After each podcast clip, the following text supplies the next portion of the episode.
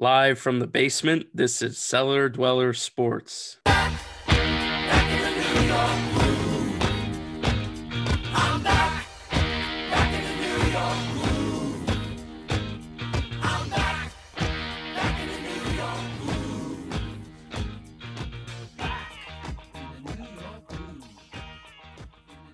And we're back with another edition of Cellar Dweller Sports featuring K Dog and G Mac. Welcome back to the cellar. We're here with the New York Islanders and the New York Rangers. Today's rundown we have the A10 semifinal rewind and finals preview. Then we have Nets and Knicks rewind and preview. And then to finish it off, we have the Islanders and Rangers rewind and preview. So to start off, we'll start out with the A10 rewind for the semifinal matchup in the tournament. And we'll start out with the the hometown team, the St. Bonaventure Bonnies, took on St. Louis, uh, the one versus four seed matchup in the semifinals. And the Bonnies controlled this one the entire game and defeated the Billikens 71 to 53.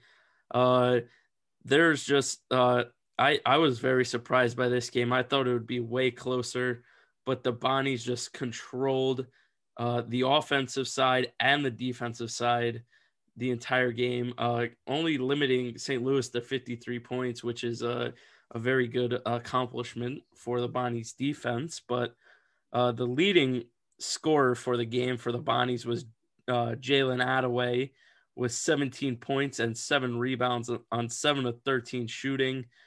Kyle Lofton added a double double with 12 points and 10 rebounds. And Jaren Holmes also had 15 points and seven rebounds. And then on the defensive side, the star of the game was Osun Osunniyi with uh, five rebounds and seven blocks in one game. Uh, absolutely amazing uh, defensive display by Osunniyi in this one. Uh, on St. Louis's side, the leading scorer was uh, Jordan Goodwin with 11 points and seven rebounds. And then right behind him was Javonte Perkins with 10 points and four rebounds. And uh, I said last week when we did the preview for these games that if Hasahn French got into foul trouble, it would be tough for them to win this game. And he had four fouls throughout the most of the game, limiting him to the bench. And uh, it paid off for the Bonnies, and the Bonnies took care of business 71 to 53, moving them into the finals. Yeah, so based on the the seedings at the time of last week's recording, you know, I, I had the semis looking like uh, the Bonas versus Richmond and St. Louis yeah. versus Mason because of the way uh, the seeds were. You know, when we recorded it, obviously changed thereafter, and had had Bonas meeting St. Louis and the chip. What what, what was your final four, K Dog? Even though the seedings changed, do you remember? Uh, it was I think it was uh St. Bonaventure versus Richmond, like you said, and then on the other side it was uh I think it was uh VCU and uh I believe it was Davidson on the other side still. And then who who was in your chip? It was uh oh wait, no, it was uh I'm sorry, it was uh it was VCU versus St. Louis, I believe it was on the other side, and it was St. Bonaventure versus St. Louis in the finals. Okay, so we had the same final. Yeah, yeah. Okay, yeah. So you know that again, the seedings changed, but uh, you know had Bonas and St. Louis in the chip, so that became a semifinal game because the the final top four seedings, you know, they held form mm-hmm. with the top four teams advancing to the finals with Bonaventure number one, VCU number two, Davidson number three, St. Louis number four. Um, the uh, Davidson setting up the St. Louis and VCU, you know, beating Davidson sets up the one one two matchup next Sunday. You know, how did Bonas and VCU get to the chip here? You know, and the Bonnies essentially led wire to wire against St. Louis. St. Louis took a two zip lead but it was all all Bonas after that. And, you know, and, it's ironic because people talk about Bonaventure not having a deep bench, but mm-hmm. it's not that they don't have skill on the bench. They just don't use the bench. Right. Yeah. So, you know, this, this, this was key in this game against St. Louis because Jalen Adaway had to leave the game after getting hit in the nose by Hasahn French. Yeah. And then AJ Vasquez comes in for Adaway and he sparked the Bonnies to that 11 2 lead that they would never relinquish. He hit these back-to-back triples, knocked those things down, right? And that's really what you know sparked Bonaventure at that point in time. So, mm-hmm. you know, uh, they talk about not having a, a, bench, but it's just they don't use the bench for the most part. But they're very capable, as demonstrated in this game against St. Louis. You know, and the as you talked about it, the Bonnies were dominant on defense. Um, you know, showing everyone why they're number one defense in the A10, and, mm-hmm. and the Bonnies own the paint. They had nine blocks as a t- team, with Osun having seven blocks, and you know Osun like looked like the second coming of Dikembe Mutombo, rejecting every sh- St. Louis shot. The only thing he didn't do was wave his finger after he, uh, you know, was blocking all those shots. He was like flexing Mutombo. the muscles. He was flexing the muscles, yes. But uh, Mutombo used to wave his his finger, saying no, no, no right? So the Bonnies also dominated the points in the paint, uh, 34 to 20, and they out rebounded St. Louis as well, 35 27, mm-hmm. which was which wasn't supposed to happen. I mean, St. Louis was supposed to have that inside game height matchup advantage, but it wasn't so. You know, St. Louis is ranked number one in the A10 in rebounding. Um, but Bonnie seemed to be in control the entire game, having an eight point lead at the half, extending it by 12 points you know, leading up to the win 71 53. And the, and the Bonnies were led by Adaway with 17 points and Jaron English with 15 points. And uh, Kyle Lofton had a double double. Osun only had eight points, but his defense is really what gave the Bonnies the win. St. Louis only shot 36% from the floor when they averaged 46% from the floor. Uh, this is this is a team that ranks second in points in the A10 at 75 points per game. So, mm-hmm. you know, it, it, was probably best game the bon- the Bonnies played all year, um, showing why they're number one in defense, uh, showing how showing their balanced offensive attack. Because any one of the you know the starting five averages a double double, uh, and then they got Vasquez coming off the bench. Which helps, and, and I thought and I thought Shaw played a, um, a key role in this game as well and he he was tough in the paint. Mm-hmm. Also, uh, standing in for Osun when Osun had a couple fouls in the uh, first first half. So, you know, he he did a nice job as well filling in. And you know, they're going to need to have that effort to win the A10 chip. And then, you know, if they want to advance in the big dance, they're going to have to play like this the rest of the way. Yeah, that, that's yeah, that is true. If they play defense like this, I think they could uh, they could advance uh, deep and if because other teams uh, haven't played. I feel like other teams in the that will be in the tournament haven't faced like uh, this low of a tempo and like this high of a defensive uh, like organized team uh, as the Bonnies are because uh, most most I feel most of uh, the Power Five conferences are just uh, just lights out shooting, and then if you can contain that, uh, you'll get the win.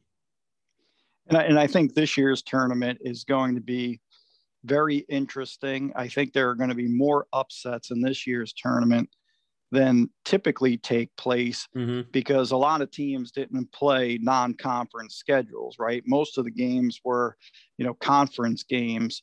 So you really can't get a sense of how good a team is uh, without those non-conference games. And, and I'm expecting uh, you know these power five conferences you know the committee's obviously going to give them five six seven teams deep in some of these power five mm-hmm. conferences mm-hmm. uh, just because they're in those conferences not necessarily because they really deserve it but just because they're in those conferences you know and that that that will set up a lot of upsets because those five six seven teams in those power five conferences are, are going to turn out not to be really that good mm-hmm. and and you're going to see a lot of upsets i mean it, if people are still talking about having duke duke in the uh, ncaa tournament it just goes to show you that uh, you know the the committee and is going to give these Power Five conferences the benefit of the doubt because there's no Mhm. way Duke should be in the Should- NCAA yeah, no. tournament. No way. No way. UNC as well. I don't. UNC shouldn't be in it either. Yeah, no. I think they'll be in the NIT most likely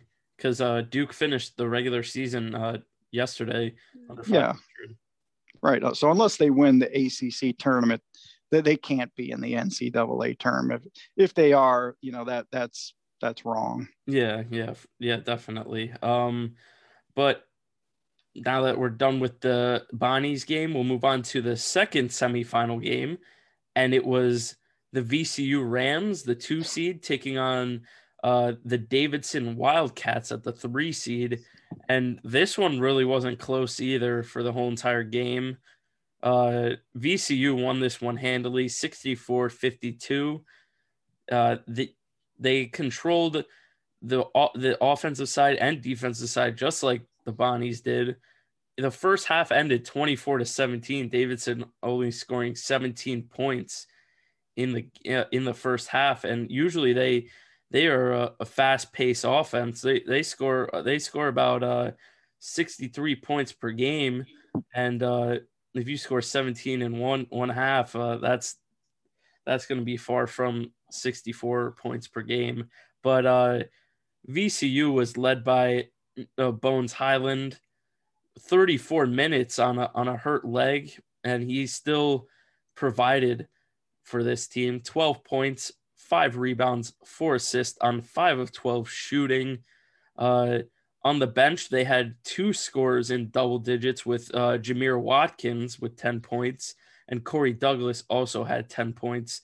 They both had five rebounds as well. Uh, the leading rebounder for VCU was Levi Stockard with seven rebounds, uh, but they controlled the the the glass on on in this game. VCU controlled the glass over Davidson. Uh, speaking of Davidson, Kellan Grady had 13 points, and uh, Hyunjung Lee also had 13 points for Davidson, but that was the bulk of their scoring everyone else was basically uh, lower than six points. Also, uh, Brajkovic, uh, Luka Brajkovic for the Wildcats had 10 points and nine rebounds, but everyone else had less than six points in the game. And uh, that's that's the recipe for a loss. And uh, VCU is on to the finals, the one versus two seed. Yeah, th- I agree with you. This game was pretty similar to the Bonaventure Billikens game. You talked about the score at half, and, and the problem for Davidson was oddly they couldn't shoot. Yeah. The night the night before against Mason, they shot lights out, which catapult catapulted them past the Patriots. But that same shooting touch was not there in this game. The the Wildcats K Dog shot an underwhelming 29% from the field and 33% from the arc. You know, VCU did a great job containing sharpshooter Lee and uh, leading scorer Kellan Grady. VCU came out in the second half and made sure that Davidson didn't gain any confidence by scoring the first few points coming out of the break. Davidson picked up their shooting, you know, improving to 44% from the field in the arc, but it, it, just was a little too late. Plus, they could, like you said, they couldn't compete with VCU in the paint. I mean, VCU outscored Davidson 34 16 in the paint. Mm-hmm. And VCU's bench was a big factor as well. They outscored Davidson's bench 25 10. Uh, you know, obviously the Rams were led by Hyland. You know, he, he only had 12 points, so you know it wasn't like he had a huge game. And their next leading scorers came off the bench with Jamar Watkins and Corey Douglas. I think both had 10 points. Mm-hmm. And um, you know, Hason Ward was tough in the paint. He had four blocks. But at the end of the day, you know, the Rams go as Bones goes. Mm-hmm. And I, quite honestly, I'm surprised they won the game with with him only scoring 12 points, but that's that's more of a testament of you know Davidson's inability to score and their poor shooting in that game, which really w- was the difference in the game. Mm-hmm. Yeah, that it was. Yeah, the poor shooting from uh, Davidson in in the semifinals. Uh, usually, they're they're a very good shooting team from three point land but only shot 33% from three in this game and 30% overall. So yeah, Uh, if they, I mean, if they shot the way they did against George Mason the night before, oh, they would have won. Uh, they would have won. But you know, then again, VCU's will say, hey, you know, our havoc defense caused that mm-hmm. to happen. You know, and I'm not really sure that that's the case because, uh, it, you know, they really weren't pressing Davidson all that much. It was just Davidson wasn't knocking shots down. Yeah, and uh, surprisingly, Davidson led the led the game in points off turnovers, twenty two to twelve, and uh, none of it uh, came to fruition for them. Obviously, no, no. Yeah, but uh, we'll move on to the final, the A10 final matchup, the A10 championship game, the one versus two seed. Uh, St. Bonaventure Bonnies take on the Virginia Commonwealth University Rams. And uh, this is the, the third matchup, uh, the Bonnies versus the Rams. La- the latest matchup, uh, VCU won 60, 67 to 64 in a very close game all the way to the end. But in the matchup before VCU came out to a strong lead, they were up, uh, I think, 15 at the half, I believe it was. Yeah, they were up 15 at the half in the first matchup. And yeah, they the, were. The Bonnies limited them to 14 points in the second half, and the Bonnies routed them at the end of the game, 70 to 54. So one game was close, the other wasn't. Uh, the third matchup is going to be good. These teams have great guards in Kyle Lofton and Bones Hyland. Bonnies also have Jaren Holmes and Jalen Adaway, the Osun Osunniyi. Uh, VCU has a pretty good uh, defense in the paint with Levi Stockard as well.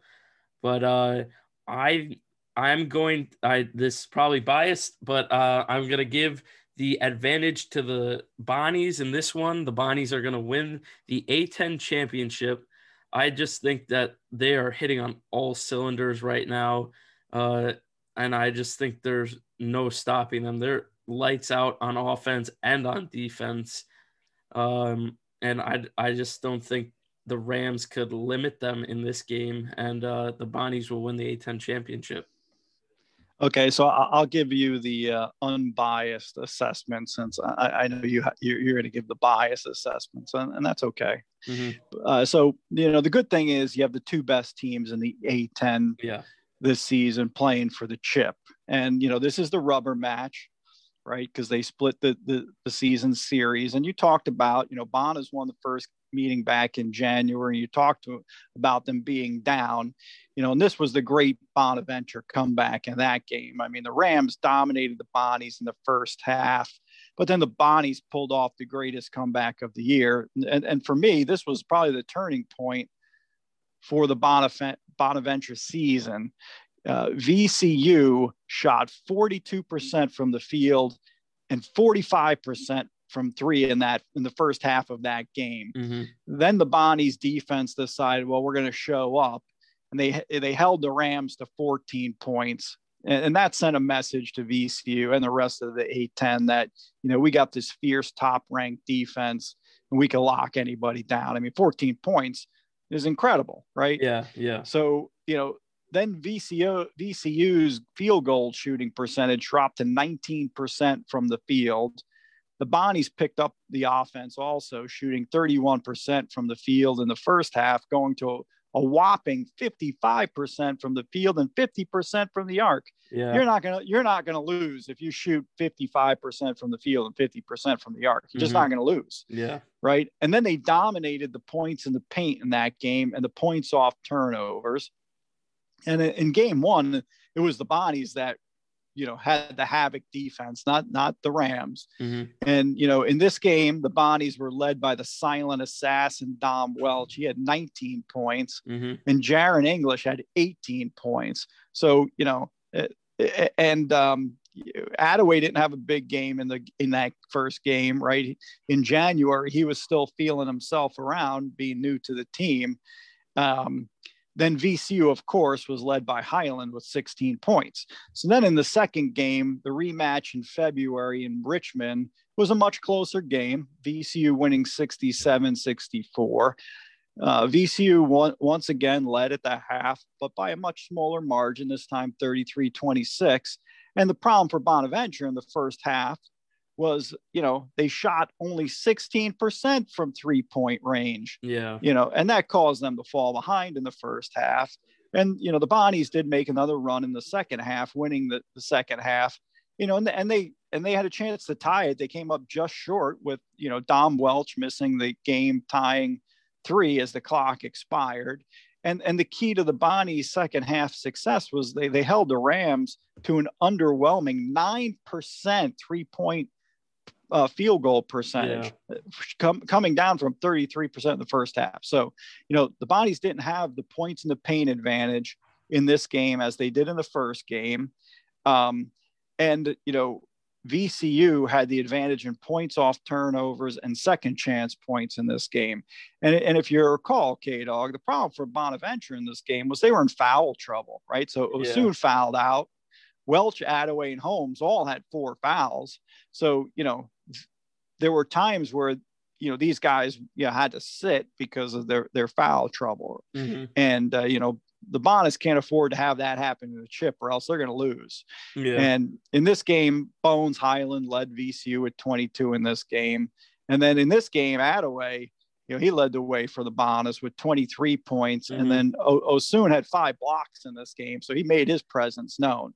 So, you know, with that being said, that's a summary of their first two games this year. Looking at the, the chip now, VCU ranks sixth in points scored, and the Bonnies ranked nine. VCU averages about two more points per game than Bonaventure. Defensively, Bonnies, Bonnies ranks first and VCU third, and, and Bonnies gives up about four less points per game than VCU. Bonnie's ranked second in the points margin at 10 VCU is fourth at seven points. So you're starting to see a lot of these, they're close in a lot of these stats. Mm-hmm. Uh, you know, both teams are about the same in field goal percentage, and they rank one, two in opposition field goal percentage. And the Bonnies hold a slight advantage in that category. Bonnies also have a slight advantage in a three point field goal percentage, and they're about the same with the opposition three point percentage.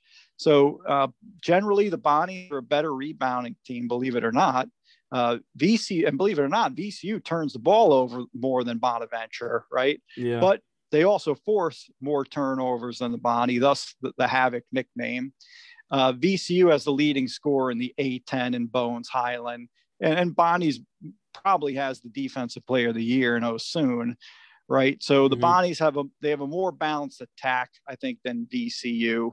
Um, you know, you got, you know, the Bonnies had all, all five starters average double digits, right? Yeah. Um, so these two teams are evenly matched on paper. Both teams are dominant home. Both teams are just about 500 on the road. You know, now one one thing is that I, I give Bonaventure the advantage in experience, and and mm-hmm. that, and the, and this is odd to say considering there's not a senior on the team, but you know, two years ago, they they they lost to St. Louis in the A10 chip, mm-hmm. right? Osun was was starting, Dom Welch was starting, and Lofton was st- starting. So three of their five starters played in that game. Mm-hmm. They, so so they know what it's all about. They, they they probably have that bitter taste in their mouth still. And if I recall correctly, you know, they had a chance to uh, either tie or win the game on the last shot of the game. And, and yes. I think Kyle Lofton took the last shot no, of the it game. Was, uh, no, it was Nelson. It was Court. Caputo. Okay. And, you know, they, they lost. So yeah, I, I think for that reason, they have the experience advantage over VCU in these kinds of pressure games. So I, I think the key in this game will be whether the Bonnies get off to a strong start or not, right? They typically mm-hmm. fall behind in games, it seems. Yeah. You know, if they get off to a strong start and stay out of foul trouble, then they're going to win this game and they're going to win the A10 chip. The first five to 10 minutes of this game will be key. I think VCU won't won't win if they don't win that first five to 10 minutes of the game. And I think mm-hmm. the Bonnies will definitely win if they control that that first five to 10 minutes of the game. Yeah. So the Bonnies have been playing their best basketball lately. They almost beat VCU at home. And as a result of that, as a result of their experience, as a result of their defense, I am picking the Bonnies to be the undisputed A10 champion, winning the tournament and the regular season, which should give themselves a pretty good seed in the big dance. So that's that's the unbiased prediction, K Dog.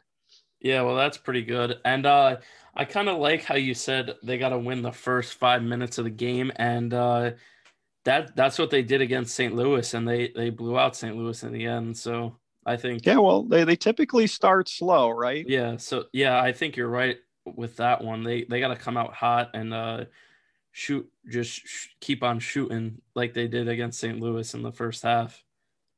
I, I agree with you. And, yeah. and then it's all theirs, and then it's on to Indianapolis. Yep.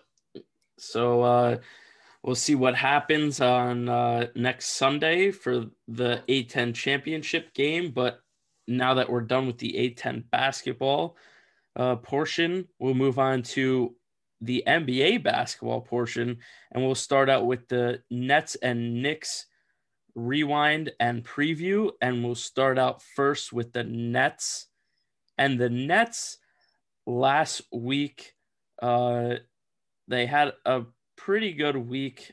Uh, they went 2 and 0 last week, actually, I should say. Uh, they only had two games this uh, last week. On Monday, they played the Spurs, and Wednesday, they played the Rockets. So we'll start out with the Spurs game, and the Nets won 124 to 113 uh, in overtime. I don't think this game should have gotten to overtime, but uh, a great shot at the at the end of uh, by uh, the Spurs player to uh, tie this game up and descend it into overtime. Uh, Kyrie missed a shot to to win it in the fourth quarter, but uh, he he couldn't uh, hit the layup. But uh, they did win in overtime by 11, so it just showed that uh, it was just a little flash in the pan for the Spurs, but the Spurs are a good team. Uh, the top performer for the Nets was MV- MVP James Harden, 30 points, 14 rebounds, 15 assists, and two steals. And James shot 12 for 23 and 3 for 7 from 3. Kyrie Irving also had 27 points on 9 of 24 shooting, 6 of 10 from 3. Uh, nine of 24 is not that good, but six of 10 is from three point land. But uh, Bruce Brown, starting small forward, 23 points, 10 of 13 shooting, and two for three from beyond the arc. And uh, the rookie off the bench, the center, the new center from Georgia, Nicolas Claxton, had 17 points and three rebounds off the bench in 17 minutes.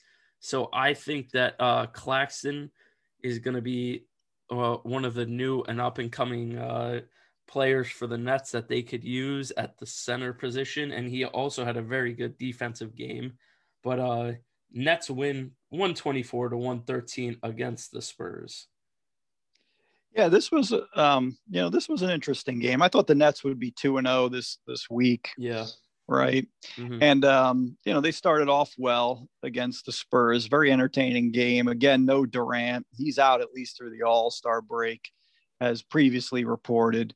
And um, I wouldn't rush him back. There really is no need to rush him back. What's the point? And uh, this was an overtime classic. And you know they beat a good Spurs team. You said it, K Dog. The Spurs are a good team, and they're well coached by Pop. Mm-hmm. You know, and, and, this game looked to be a Nets win in regulation, and the Spurs went on this 10-0 run to end the game and force yeah. overtime, right? So you talked about the Spurs point guard Dejounte Murray.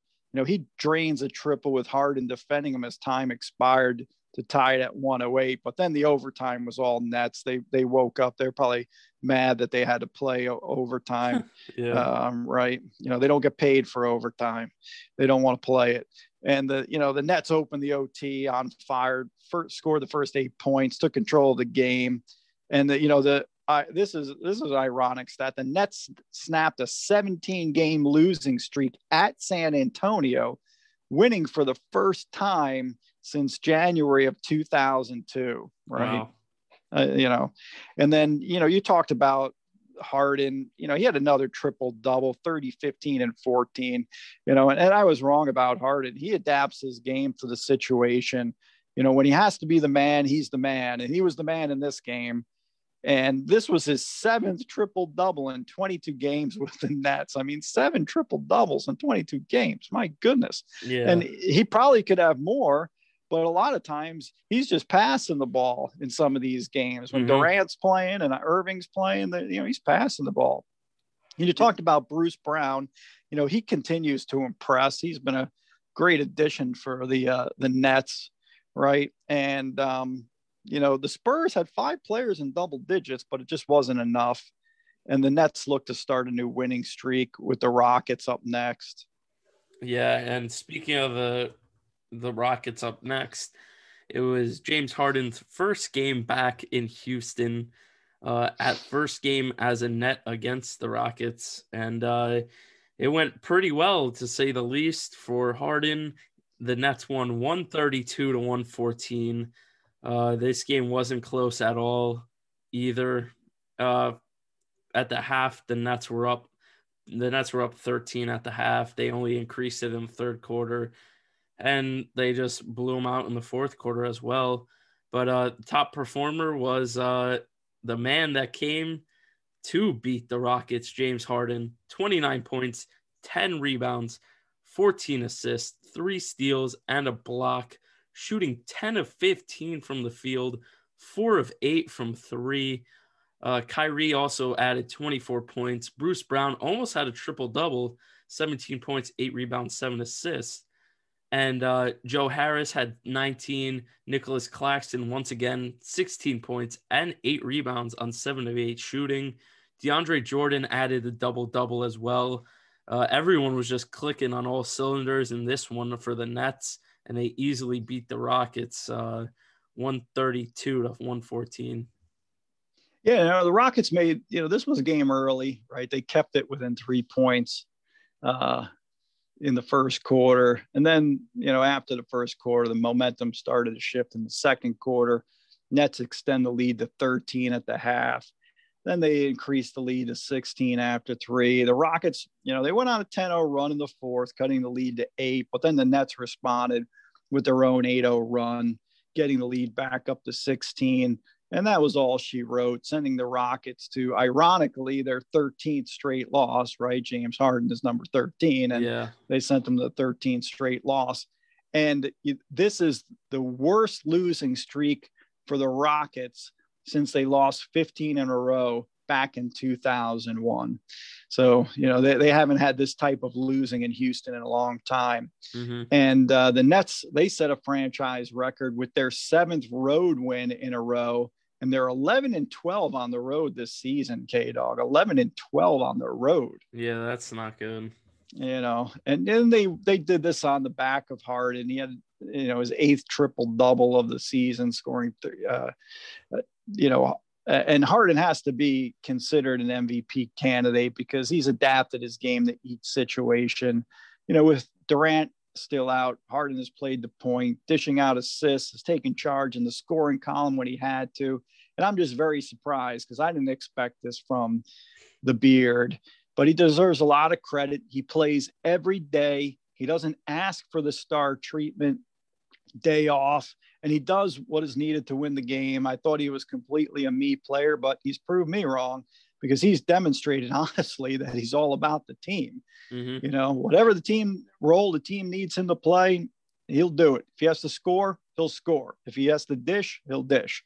So, you know, unusually the, the Nets dominated the boards and the point points in the paint. And, you know, this is typically where the Nets struggle. But you talked about mm-hmm. Claxton, K Dog you know, and he's done a nice job and is, is and is improving every game since his return, right? Yeah. You know, and, and the Nets also killed Houston, converting turnovers to points. And you know, these are all signs of a losing team, which the uh, you know Rockets have become. This game, you know, leaves the Nets one behind the Sixers in the loss column going into the All Star break, and you know, not bad considering they played the last month without Durant and, and, you know they're probably going to be playing without him for a period of time after the All Star mm-hmm. break. I'm not convinced he's coming back like the day, at, you know, the first game after the All Star break. I think he's going to be out for, you know, who knows, another week or two at least. Yeah. But uh, the second half of the season should be really fun with the Nets if uh, if and when Durant comes back, and they got the three of those guys rolling, and you know you you still got Joe Harris, right? You, know uh, Brown is really come into his own. I mean, he's playing really well. You got uh, Claxton, who's doing a really nice job, and I could see him taking over for DeAndre Jordan at some point um, at least in my opinion. So I, I think they're going to be fun to fun to, uh, to watch and see what happens with them. I mean, New York basketball is fun. Yeah. So uh, yeah, the Nets uh, they go into the break second place in the East, um, and uh, the we'll we'll look at the week ahead after the All Star game. Uh, they have two games next week, one on Thursday and then one on Saturday uh, one game against the Celtics, uh, the struggling Celtics, I should say, and uh, one against the Pistons, uh, one of the worst teams in the NBA. Uh, I think the Nets go 2 and 0 uh, in the week after the All Star break. You know, both games at home? Yeah, both games are home. Okay.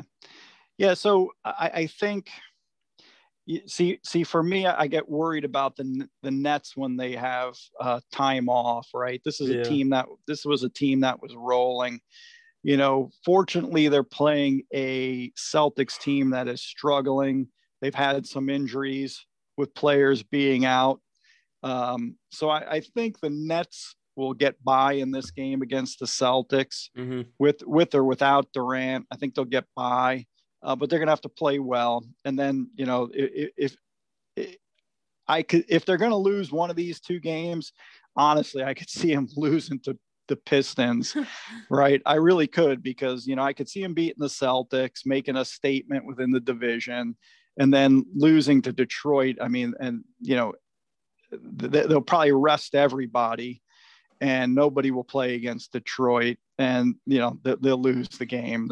So I think they'll go two and zero, oh, but I could see them going one and one. And if they do go one and one, it, it'll, it'll be because they take the game against the Pistons off.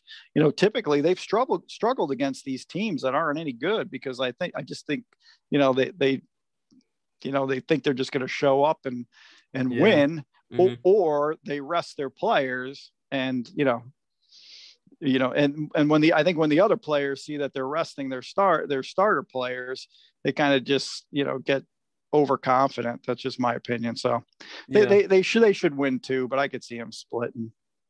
Yeah um so uh we we both think uh they'll be 2 and 0 i could see them going 1 and 1 as well but uh we'll move on to the Knicks rewind for last week and the last week the Knicks also only had two games, one at San Antonio and then one versus the Pistons.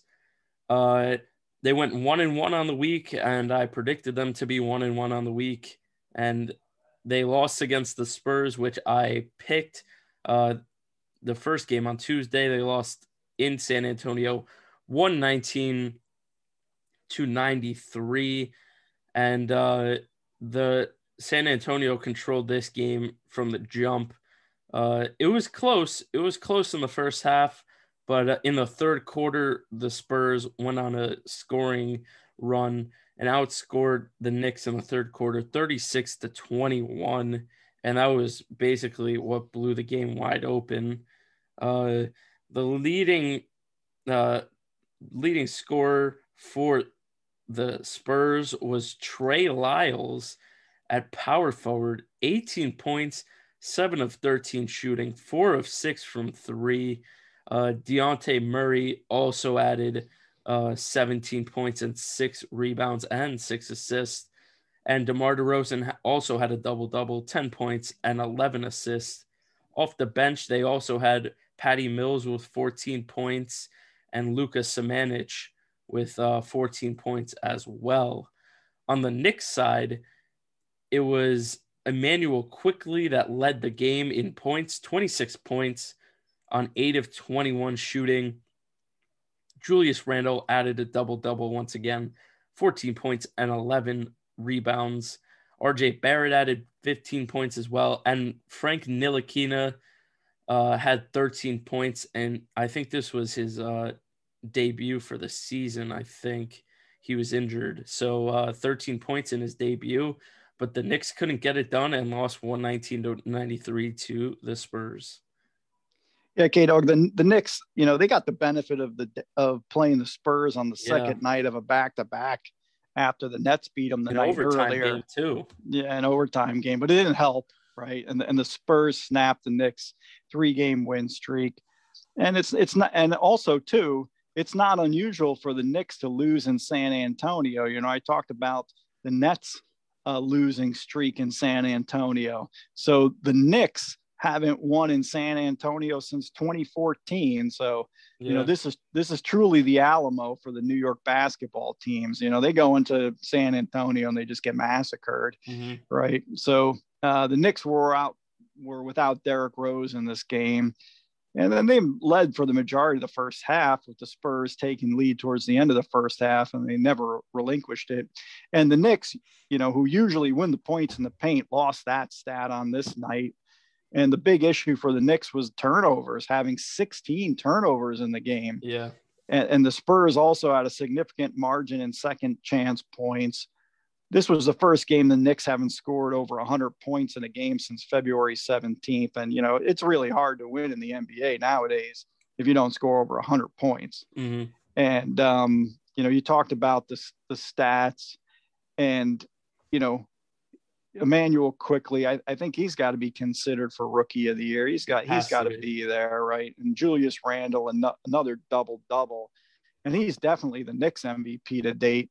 And you know, when do you start talking about this guy as uh, MVP in the in the league? Because you know the Knicks are what they're in fifth place at the All Star break. You know, they don't even have to play in a play in playing game for the playoffs if uh, if it stays this way for the rest of the season. And they're not doing that without uh, Julius Randle. No way. Yeah. Um, so I mean, he he's got to be really. They got to start considering him for just MVP of the league. Uh, you know, so the, you know the Knicks. Um, you know, they beat a team that had some players out due to COVID. Uh, they lost to a team that had some players out due to COVID 19 including Rudy Gay. Um, and they had the so they had the opportunity to uh, beat beat a team that was undermanned, right? And DeRozan just came back the night before yeah. Against the Nets, so you know he he you didn't think he would have his sea legs under him, but you know everything he puts up goes in. So the the Knicks have the opportunity to get healthy, playing the Pistons and they beat the Pistons earlier in the week. And you know, beat you, you have to beat if you're the Knicks, you have to beat the Pistons. You can't lose those games. Yeah, no, yeah. If you're the Knicks, you got you got to win that, especially with man man down team due to COVID. But uh, they they moved on to their final game at home against the Pistons, going into the All Star break, and they went into the All Star break on a high note, beating the Pistons 114 to 104.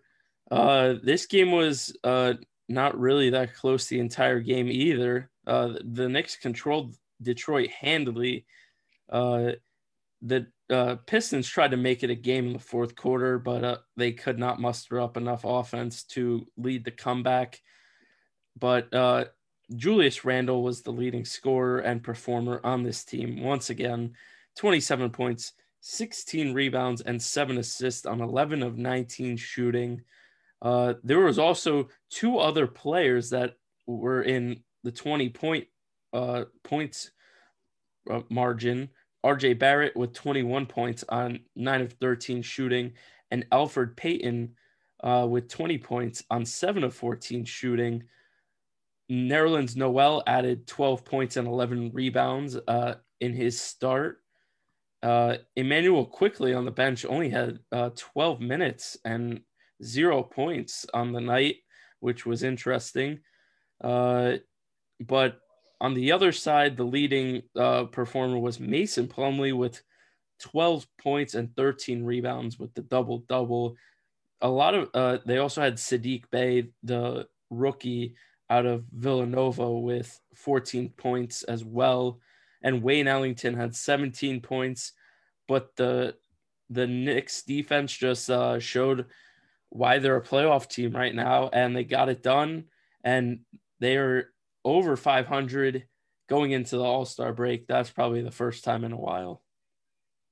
It, has been a uh, it's been a long time since the the Knicks uh, were over 500 at this late in the season, and in fact, it's the first time since 2012 2013 season that they've been over 500 at this point in the season so yep.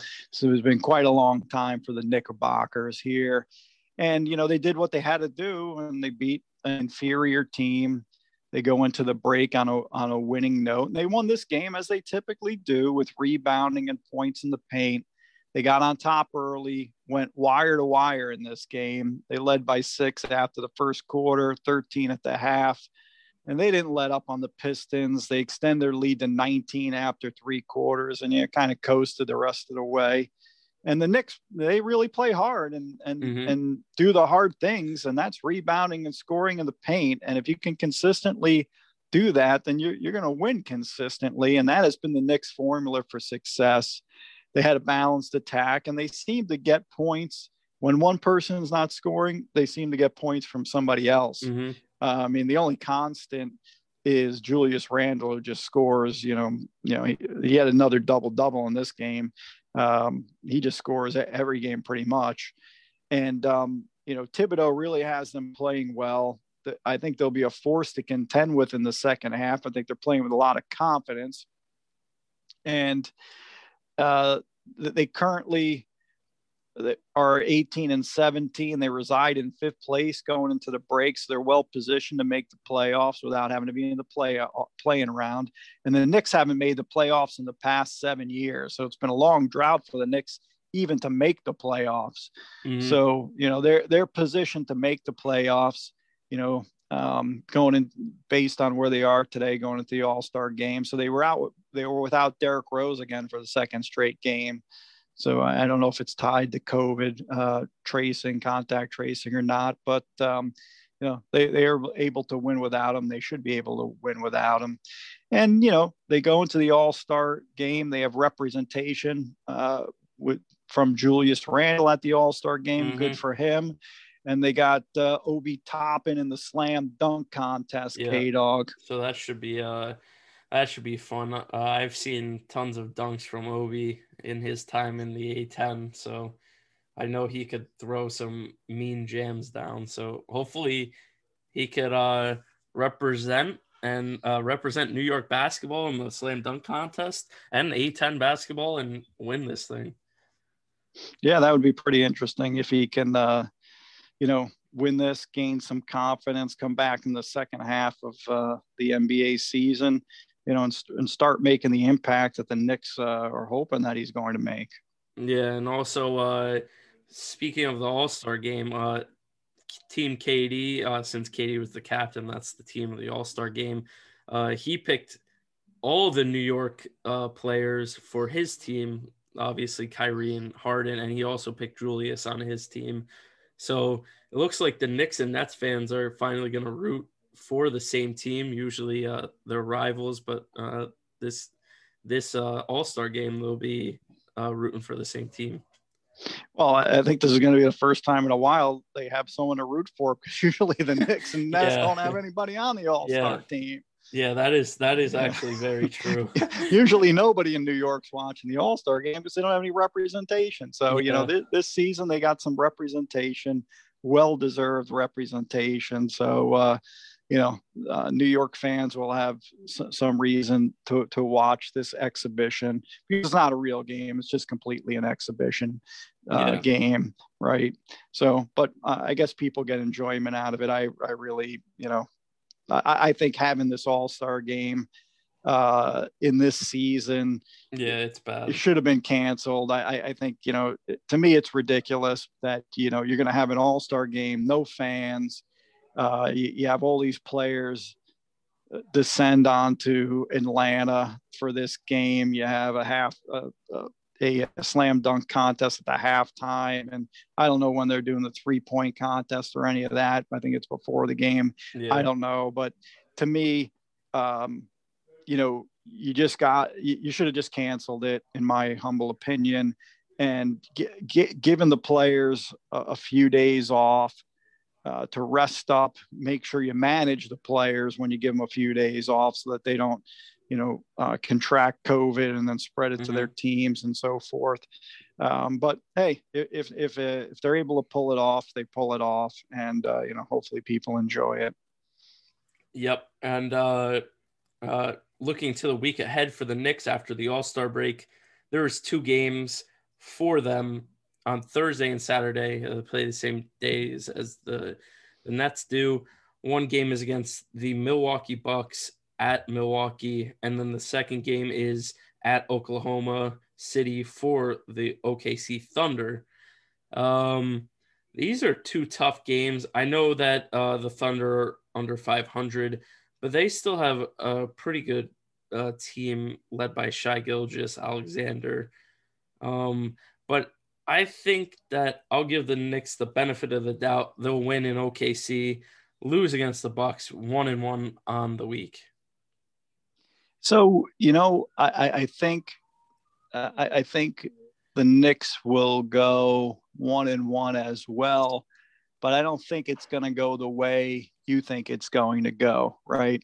Mm-hmm. Uh, the Knicks, if you look at their record, they have a very good record against winning teams, and they don't play very well against losing teams. Although they beat up on Detroit uh, this past week. And you know, the Knicks, if they really want to be considered contenders, they have to play a good game against Milwaukee. Mm-hmm. They just have to. So I'm thinking the Knicks are going to play a good game against Milwaukee. They're going to win that game.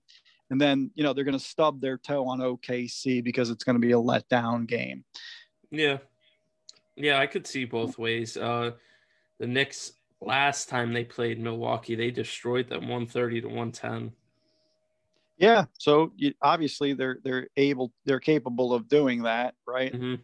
Basketball, and, and I just think based on you know their record, based on their record against winning teams, that um, and you know the need to really make a statement and beat this team to show them that you know they could play with the uh, the big big teams of the Eastern Conference.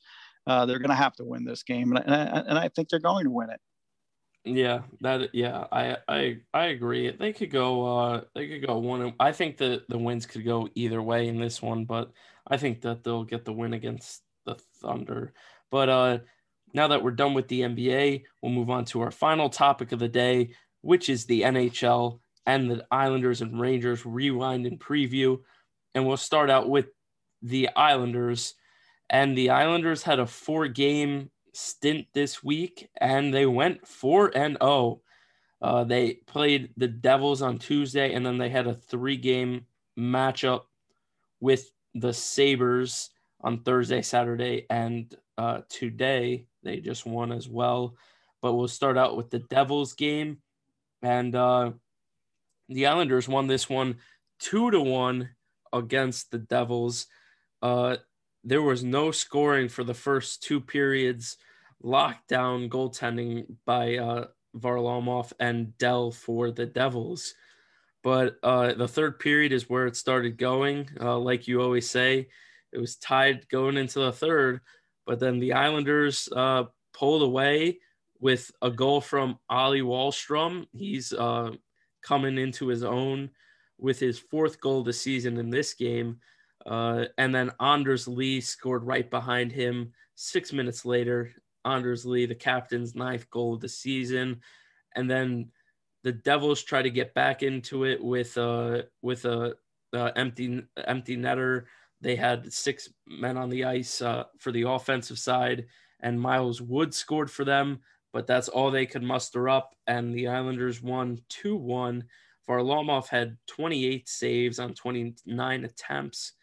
And uh, uh, the other two stars were Wahlstrom and Lee with the two goals, but uh, the Islanders controlled this game letting making the Devils go 0 for 4 on the power play and uh, won eventually won this game 2-1. Yes, K Dog. Uh, you know the Islanders ha- had another win against the Devils, and you know this was not an entertaining game. You know, watching it, uh, I think the cardboard cutouts even fell asleep during this game. You know, it was tied at zero after two periods, and you already said it. Yes, the Isles Isles were tied once again going into the third period. You know, they finally got on the board uh, on the fourth goal of the year by Ollie Wahlstrom, and you know at the 16 minute mark, and you know Ollie continues to develop, and he's really starting to show why the Isles picked him in the first round. You know he's impressed Trotz and the coaching staff, so I expect Ollie's here to stay. Mm-hmm. You know I, I don't think he's going to be part of the taxi squad any longer. He got his chance, and he's capitalizing on it and he's given the Isles some much needed scoring punch. You know, th- yeah. this guy is a, this guy has a lot of skill and can score. And, um, you know, the Islanders increased their lead at, at 12.09 of the third on a goal by Anders Lee. And, you know, Lee got a rebound off the board behind the net. He took a couple swipes at the puck and behind the Devils goalie on the second swipe. And um, Miles Wood broke up the shutout with his seventh of the year at 1946 of the game. So, you know, Varlamov rebounded with an excellent performance, stopping 28 of 29 shots after you know an underwhelming performance again against Pittsburgh. Mm-hmm. Um, unfortunately, the shutout was broken late in the game as he earned as he earned uh, he really earned a shutout even though he didn't get it. And I'm not sure how the Isles won this game with only 20 shots on net. No, yeah. The, the Devils have lost now lost six of their last seven. They're battling the Sabres to join us in the cellar. Yeah. And the you know the turning point of the game was when the Isles killed a two-man Devils advantage in the second period. Devils were 0 for 4 on the power play, and you know that's all you really needed to know about New Jersey and and and this game. Yeah, um, yeah, the Devils are going on a downward spiral after a pretty decent start, but uh, the the Islanders moved on to their next game Thursday against the Sabres, and surprisingly, the three wins, all three wins were by a score of five to two against the Sabres this week. So that's an interesting stat. But uh, yeah, that, that that is uh, pretty interesting. Five two, yeah. Yeah, but the first game, uh, the Islanders played the AHL Sabres, um, and they won five two. Uh, this game was wasn't really close at all either. Uh, they the Islanders just dominated on the offensive side. Uh, Sorokin only saw 18 shot attempts and saved 16 of them. On the other side, uh, Jonas Johansson saw 45 shots, and uh, the Islanders took advantage of that. Uh, in the first period, they had two goals, one by uh, Noah Dobson, the defenseman, uh, also a part of the also a part of the Wahlstrom uh, draft. So hopefully he's he's starting to heat up as well. He's playing pretty good defense as of late. He's Matt playing well. Yeah, Matt Martin added a goal as well in the first period. And then in the second period, Taylor Hall cut into the lead, making it 2 1. But Beauvillier late into the second capitalized and made it 3 1 for the Isles. And then in the third period, uh, a Ristolainen goal for the Sabres was sandwiched by a Jordan Eberle goal and then a Matt Martin second goal of the game. Sniper Matt Martin. Yeah. But um, the Islanders won 5 2. They outshot the the Sabres 45 to 18. Uh, the, the Sabres didn't have a power play in this game either, and the Islanders dominated the uh, face-off game a 27 to 21. Yes, K Dog.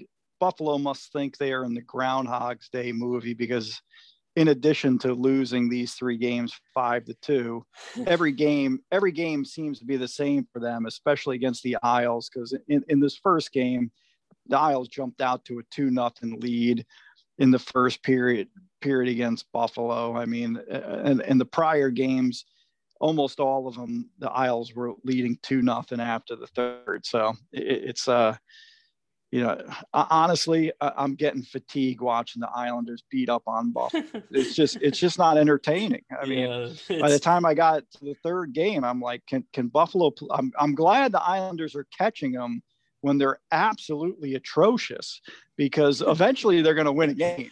Yeah. Right. Eventually they're going to win a game. I'm maybe, just glad that maybe. the Islanders are beating up on them while they're down. But uh, I mean, geez. Yeah. Uh, Buffalo hockey is just bad. they oh, got to get really demoted. Bad. They got to they got to play the Binghamton Devils. Oh, it's it's really it's really bad. But anyway, you know, they you talked about Dobson getting his second of the year, and he's playing solid on the blue line with Andy Greene. Good tandem. The you know the young kid work you know learned from uh, the veteran there. Mm-hmm. Matt Martin, sniper, getting his third and fourth goals of the year. Um, you know, and Buffalo cut the lead 2 1 in the second, but then Beauvillier powered in a goal. Um, and that's how the second period ended. And, and typically the Islanders are good when leading into the third period. And this game was no different. You know, Eberle makes it 4 1 on his ninth of the season at about the four minute mark. And that kind of put that put the game away. And then Buffalo scored to make it 4 2. Martin scored again, making it 5 2.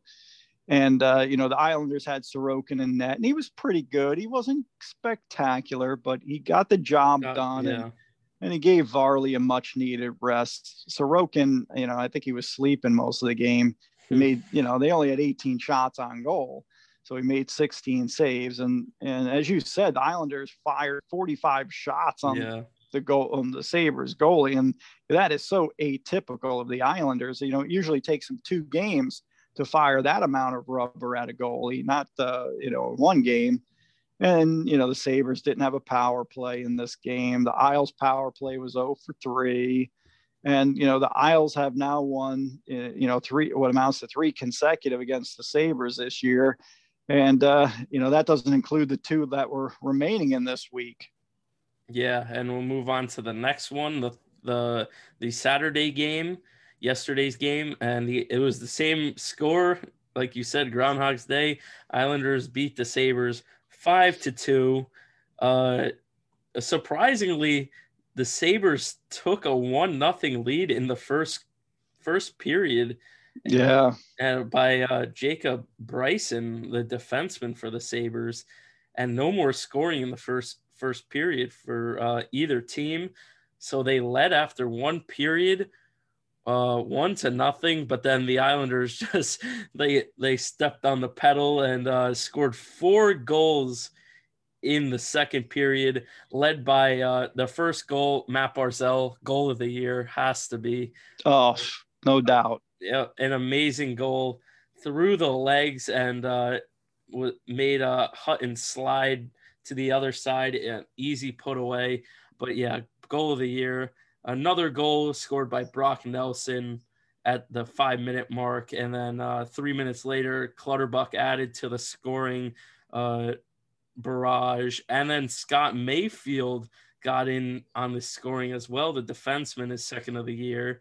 Uh, in the third period, Sam Reinhart uh, closed the lead, making it 4 2.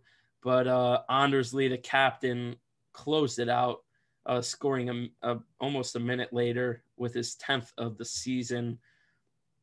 Uh, Varlamov had a decent game, 20 saves on 22 save attempts, uh, good for a 91 save percentage. Uh, Hutton on the other side uh, recorded his uh, his one another loss on the season. After this week, he was one in seven and one on the season, which is not good, giving up five goals on uh, 29 attempts. But uh, the Sabres were 0 for 1 on the power play. The Isles didn't have a power play. And uh, surprisingly, the shot department was closer, but the Isles still beat them 29 to 22 in the shot department. But uh, yeah, Isles win 5 2 once again, and uh, the Sabres are just fall free falling at this point. Yeah, yeah. There, there's really, um, I mean, I think you've covered this game very well. The, the Barzal goal was the, you know, the highlight of this game, and mm-hmm. you know, if if anybody hasn't seen that Barzal goal, you got to see that Barzal goal because, I mean, he was he was going full speed. He picks yeah. up this puck. He fights off the Buffalo defender you know, who falls down, you know, as he's as he's cutting to the goal, going from right to left. Mm-hmm you know, in front of the goal, and and he seemingly seemingly is trying to make a move from the left side of the net, eh, only to pass it back, you know, to his right with his stick through his legs, shooting with the stick through his legs. I mean, you can't even describe it. it, it but if you haven't yeah. seen it, you have to watch it because there's going to be no better goal uh, this season. There's going to be no better goal. I mean, people practice that uh, at half speed you know people try to do it in you know the all-star game or a skills competition. But you know I, I, haven't seen anybody do it the way he did it going you know full speed 20 miles per hour in, in a game yeah. right? So and, and but the funny thing about that, that goal k-dog is they gave assists to Eberle and Mayfield, which is a complete joke. I mean, th- this was completely yeah. an individual. Yeah, it should have been unassisted. Com- completely. This should not be a two assist goal. It definitely should be unassisted. And this is how Wayne Gretzky got 200 points in a season because he was getting assists for just touching the puck like these two guys did. I mean, yeah. they did not set up Matt Barzal. This was all Barzal, and there should have been no assists. But you know, hey, more power to them. They each get a, a point, uh, you know, and, and help that helps out. But you know, then the floodgates open. You talked about it with Nelson and Clutterbuck. And then these are all good shots. And then Mayfield's Mayfield's shot was a snipe too. I mean, mm-hmm. he, he, he got on the scoring column. Great feed, cross ice pass, and he sniped it just under the crossbar. You know, and and the goalie Hutton is like probably like get me out of here because you yeah. know they, they, they were just relentless um, you know over that short period of time. And then they they restored their three their three goal lead with Anders Lee. And then Varley was solid in goal. He stopped 20 of 22 uh, it was a clean game with only one penalty called in the Isles but Buffalo cur- couldn't convert. And uh, for the Isles you know they have a four game winning streak capital capitalizing on playing the cellar dweller sabres and devils but hey you got to beat who's on your schedule. And mm-hmm. uh, you know so they have one more against buffalo. And the, the thing is the isles remain undefeated at home in regulation. Yeah. you know this game was their eighth straight you know this was their eighth home game. And the isles must love the home cooking and uh, meanwhile, for Buffalo, it, it, doesn't matter where Buffalo plays because they can't they, they can lose anywhere, yeah. right? And they're yeah. you know so they're two seven and one in their last ten, and again, hopefully the Isles are catching them at, at the right time. They get the three game sweep, and you know Buffalo finds their winning touch once uh, they move on from the island. Yeah, and then the last game uh, was today, and they won five two once again. Uh, this game wasn't eh, it got close in the third period, but uh, the Islanders scored three straight goals in the second period. Uh, one by Anders Lee, his 11th of the season, the captain. Uh, Brock Nelson, eighth of the season, and then Casey Cizikas finds the net for his fourth of the season in the second period. And then the third period uh, started off with two Sabre goals by Jeff Skinner and then uh, Colin Miller added to the Sabres scoring, and then uh, Clutterbuck and Nelson uh, did cleanup duty and uh, scored two more goals after them, making it five to two once again. Uh, Ilya Sorokin, fourth win of the season, uh, 24 saves on 26 save attempts, 92 save percentage. And then Jonas Johansson, uh, he's just getting shelled. 20, 20, uh, 25 saves on 29 shot attempts, and he is 0 for 3 on the season. The Isles controlled the shot department once again, and they controlled the face-off department, and uh, it moved them to the three-game sweep. And uh, looking on to next week for the uh, looking on to next week for the Islanders.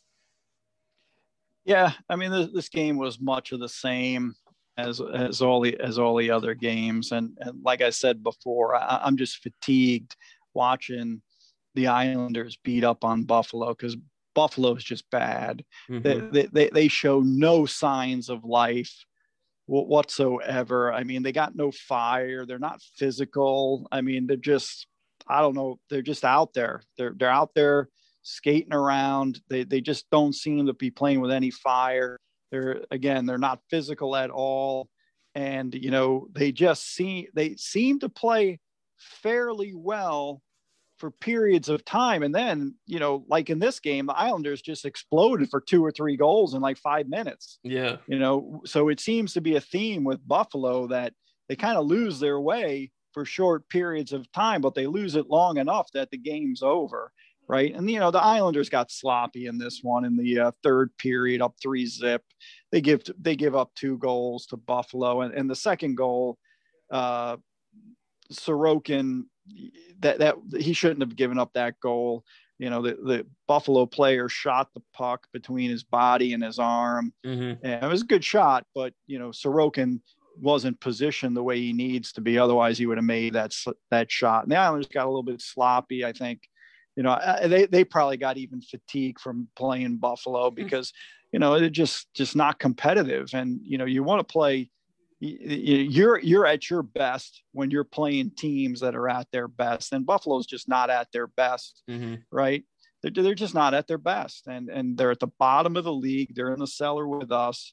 They they they have they show no signs of life. So you know it'll be interesting the islanders have now won five in a row right they're five and oh in um, their last five and uh, it'll be interesting to see how they fare next week when they start play when they step up uh, in the competition level because you know you, you got to play you got to beat who's on your schedule and yeah mm-hmm. i'm glad i'm glad they went 4 and 0 against the two worst teams in the in their division which they have to do right mm-hmm. um, we'll we'll see how they fare going forward i mean it was a great week for them no, no question about it i mean you go you you know you get 10 points in five games you've done everything that you can possibly do.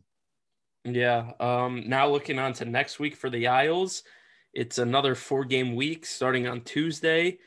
Uh, Tuesday is against the Bruins, and then they have a three game matchup. Uh, once again, uh, a three game uh, weekend with the the the other bad team in the Eastern Division, the Devils.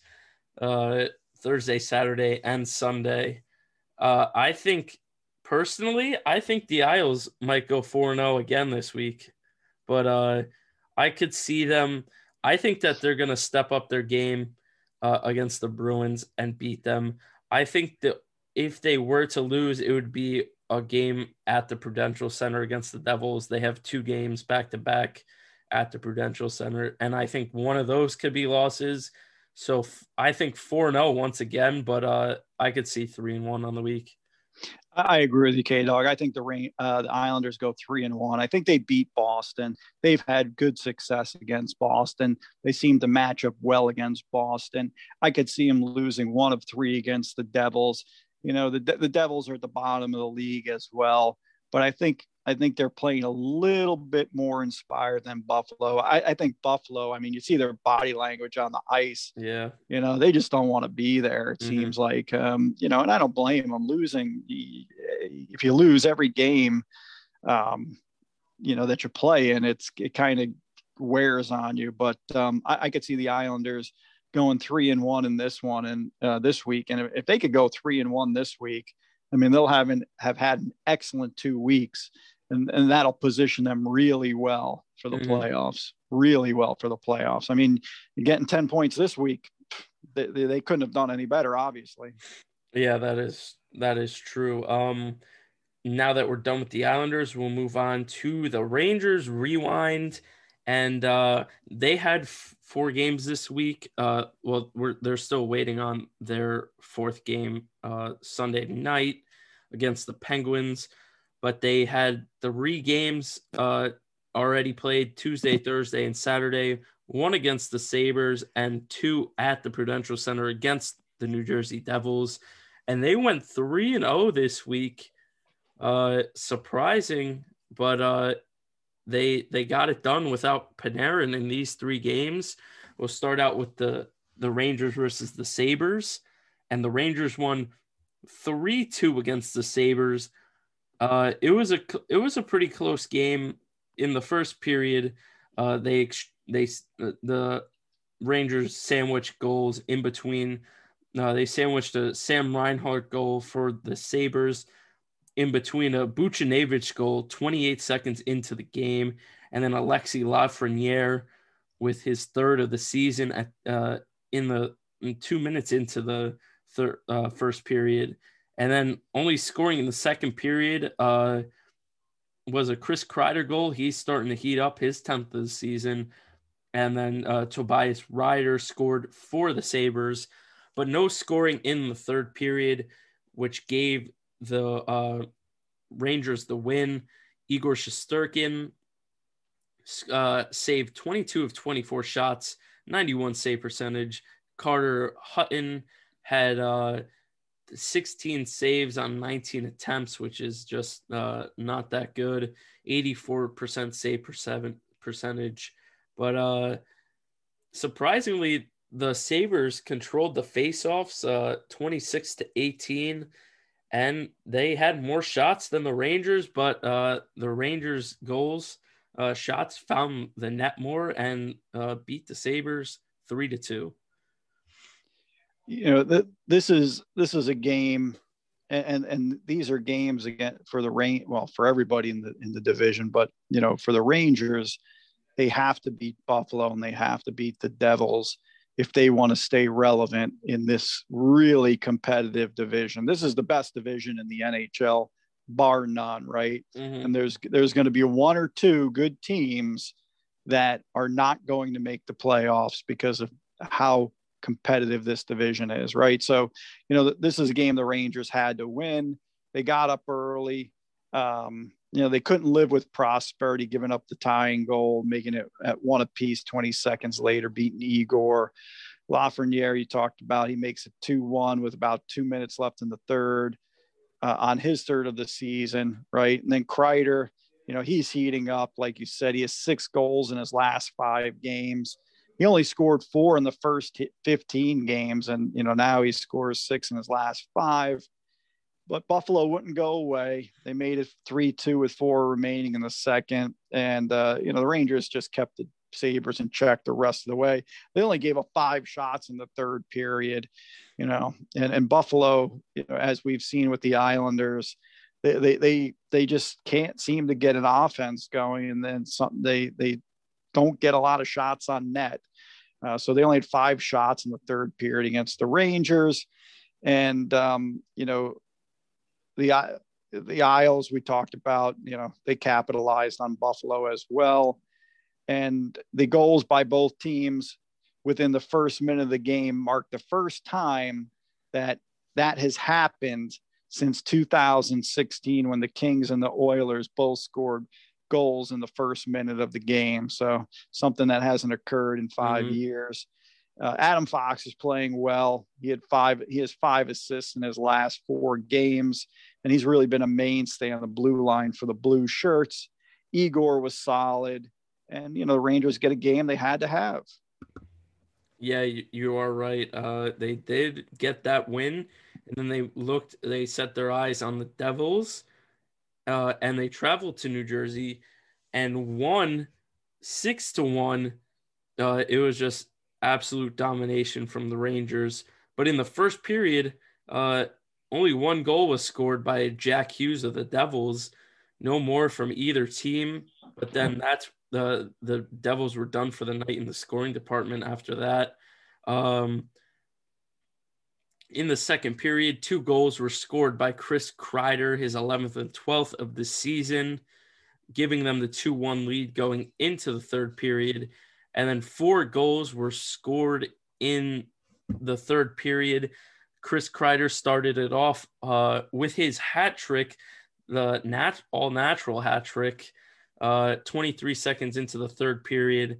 And then the following was scored by Pavel Buchnevich, his seventh of the season. Uh, then it was Brendan Smith, his second.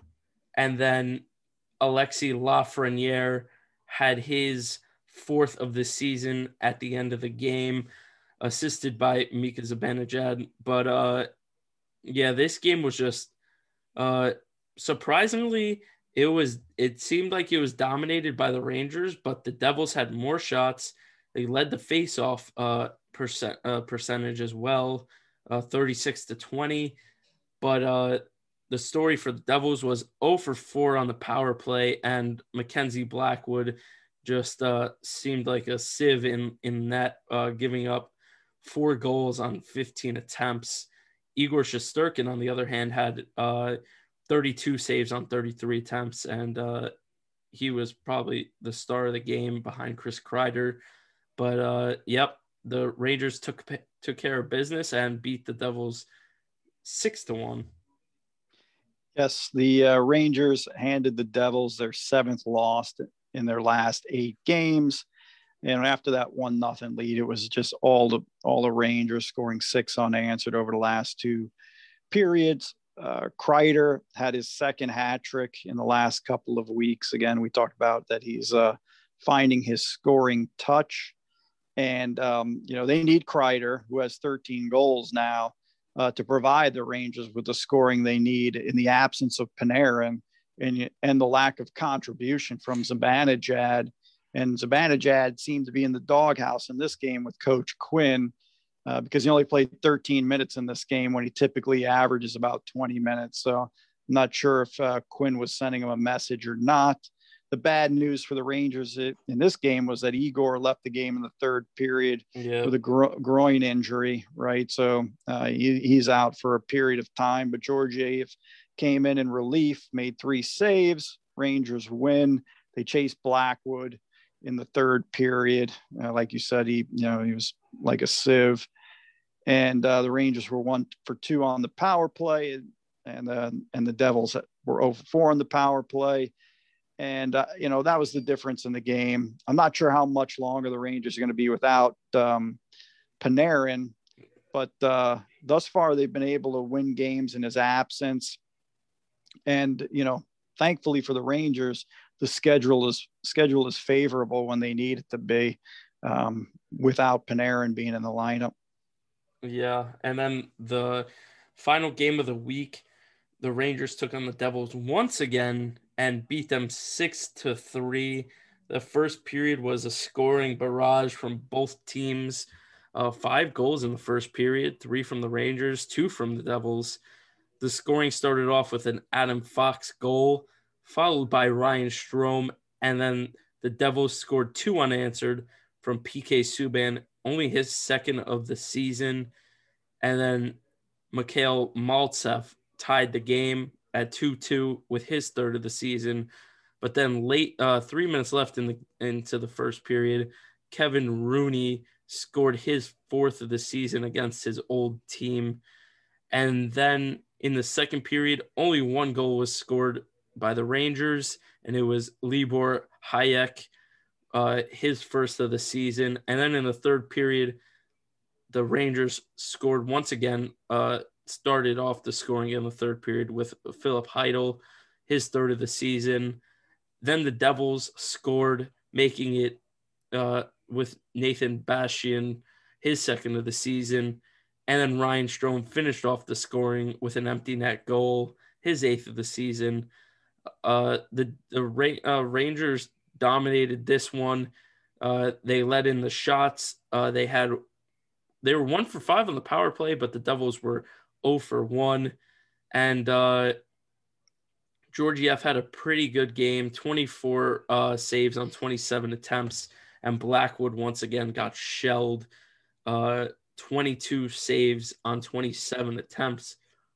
But the Rangers took care of business in New Jersey and finished the week 3 and 0, looking to go 4 and 0 in their final game on Sunday. Yeah, the, the Rangers they won they win their third straight. They hand the Devils their fifth straight. Um, you know, you talked about the scoring barrage from the Rangers. Georgiev made 24 saves with Igor being sidelined. So this may be Georgiev's opportunity to try and get a stranglehold on the uh, starting job with Igor out. This is the second of a six game road trip for the Rangers, which will prove to be crucial. And uh, the Rangers welcome the return of Kaapo Kakko, who had uh, an assist returning after a six game absence. Uh, the Rangers continue to struggle on the power play, going one for five They rank 26th in the league, converting at a rate of 15%.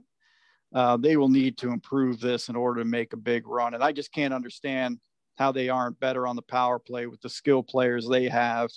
So compare this to the Isles power play, which was awful and has improved significantly this year, ranking 12th in the league, converting at 23%. So, you know, both New York teams are pretty good killing the penalty. Rangers are fifth at 86%. The Isles are at seven at 83%. And the specialty teams are huge to make a run. And the Rangers power play needs to get better. Strome has been huge for the Rangers, you know, who are without Panarin again, and uh, his return is unknown at this time. Zibanejad continues to struggle. Mika was minus one in this game with a, a single shot on goal. And quite frankly, I'm surprised the Rangers have done so well without their top two scores, but Kreider and Strome have picked up the slack. And mm-hmm. the question the question is, how long can this go on? I mean, can they do this if Panarin is out for an extended period of time and Mika can't find his scoring touch? Because I think that that'll be a problem. And, and fortunately, the schedule has been kind, you know, with the Rangers playing the two worst teams in the division this week. But um, you know, the competition is going to notch up a bit. Uh, need jet and they're going to need Panarin back if they want to, you know, stay in this hunt. Yeah, looking to the week ahead, it does get uh, pretty tough. Uh, they have three games this week. Tuesday at the Penguins, uh, and then a two-game stint at the TD Garden against the Bruins. And uh, this is going to be tough. I think at best they come out one and two on the week, but I could see them going 0 and 3 on this week. Uh, I could see them going 0 and 3 this week as well. They're you know they're playing good. Um, I think they'll be one and two at best, and I agree with you. I, I could see them going 0 and 3 this week. Yeah, uh, yeah, it's uh, looking tough for the Rangers in this week. Yeah, I, I would agree. I would agree. Um, so uh, now that we're done with the Rangers, uh, GMAC, you have uh, uh, something to talk about. Did you did you see the uh, Tom Wilson hit K Dog on the Bruins Carlo? Yeah, I, I I saw it. Um, it was a pretty cheap shot hit, to be honest with you, in my opinion. Yeah, I, and this I isn't thought... and this isn't his his first either. No, he's been suspended four times for questionable hits like this in the past, right? So this is going to be his fifth fifth suspension, um, you know, because he was handed down a seven game suspension, and um, you know, so and the, the, I like physical hockey, and I like you know, this guy plays on the edge, um, but you know, he has a history of these questionable hits. Uh, you know, I'm glad the Bruins uh, took matters into their own hands, right? They, I like the way they responded both on the scoreboard and physically. Bruins Jarred Tinordi took matters into his own hands, getting the better of a fight with Wilson. You know, and then early in the third period, Trent Frederic, uh, he instigated a fight with uh, w- Wilson as well. And this kid Frederic has a lot of spunk. I like the way he plays. You know, now Wilson uh, suspended with his history. I can't. I don't understand why he didn't get a penalty. But you know, the, the, the problem the problem that I have with Wilson is, um, you know, he is Washington's enforcer. Mm-hmm. Eh, you know, as much as much of an enforcer you can be in today's NHL, right? And Wilson wears a visor. And and to me, if you're an enforcer, you cannot wear a visor. Mm-hmm. For for instance, Matt Martin, the Isles enforcer, he doesn't wear a visor, a shield. So if these were two two guys were to fight, Wilson would have the advantage yes. because most of his face is protected. Mm-hmm. You know, Matt Martin can't punch him in the eye or in the nose because his face is covered, but he can punch Matt Martin in the eye and the nose because Matt Martin doesn't wear a shield, right? A visor. So, you know, there's not much to hit. So Wilson needs to take his visor off he, if he wants to play this way in the NHL. If he wants to be an enforcer, he wants to play this way in the NHL, he has to take his visor off. You know, just imagine K Dog, you know, this would be like a pro boxer wearing the Olympic headgear while mm-hmm. his opponent is bareheaded. I mean, come on. So the NHL, in my opinion, needs to put in a rule that says if you fight wearing a visor, you get an extra double minor four minute penalty. Otherwise, you need to take your helmet off. So this will help minimize fighting, which is what the NHL wants anyway. And it'll even the playing field for, for those that may fight, right? Mm-hmm. Yes. Wilson Wilson must take his visor off or stop playing the way he does because, you know, we, we talked about in you know one of our early shows intimidation and how intimidation yeah. Is is out of the NHL, right? And back in the 70s, the 80s, and even the early 90s, I mean, they had some of these tough guys, and these tough guys would not be wearing uh, visors. You know, Clark Gillies, Dave Schultz, Terry O'Reilly, Bob Probert, Joe Kocur, and Ty Domi, they're not wearing visors, right? And they would have pummeled Tom Wilson, mm-hmm. pummeled him and and they would have enjoyed it because of the way he plays. So you know, come on, if you're you want to be an enforcer, Tom Wilson, you got to take your visor off. And if you're not going to take your visor off, you get you get a penalty if you fight because it's just completely unfair. Yeah, I, I agree totally. I think it's a it's an unfair advantage, especially he knows he's a fighter, so I think that he should uh he should uh take the visor off and uh fight like a man. But uh, yeah, I think the suspension was well deserved. I think that the suspension was well deserved, and you know, I, I don't expect that this is going to end. Um, you know, they play again. Uh, I think in early April, so I'm, I'm sure that's circled on the calendar. But anyway, so as we wrap up our hockey segment of the program, uh, we need to pay tribute to American hockey leg- legend Mark Pavelich, who passed away this weekend at the age of 63. Uh, the cause of death is being investigated at this time. Unfortunately, Pavelich suffered from mental illness, which caused him problems recently, having a run in with the law, resulting in him being institutionalized.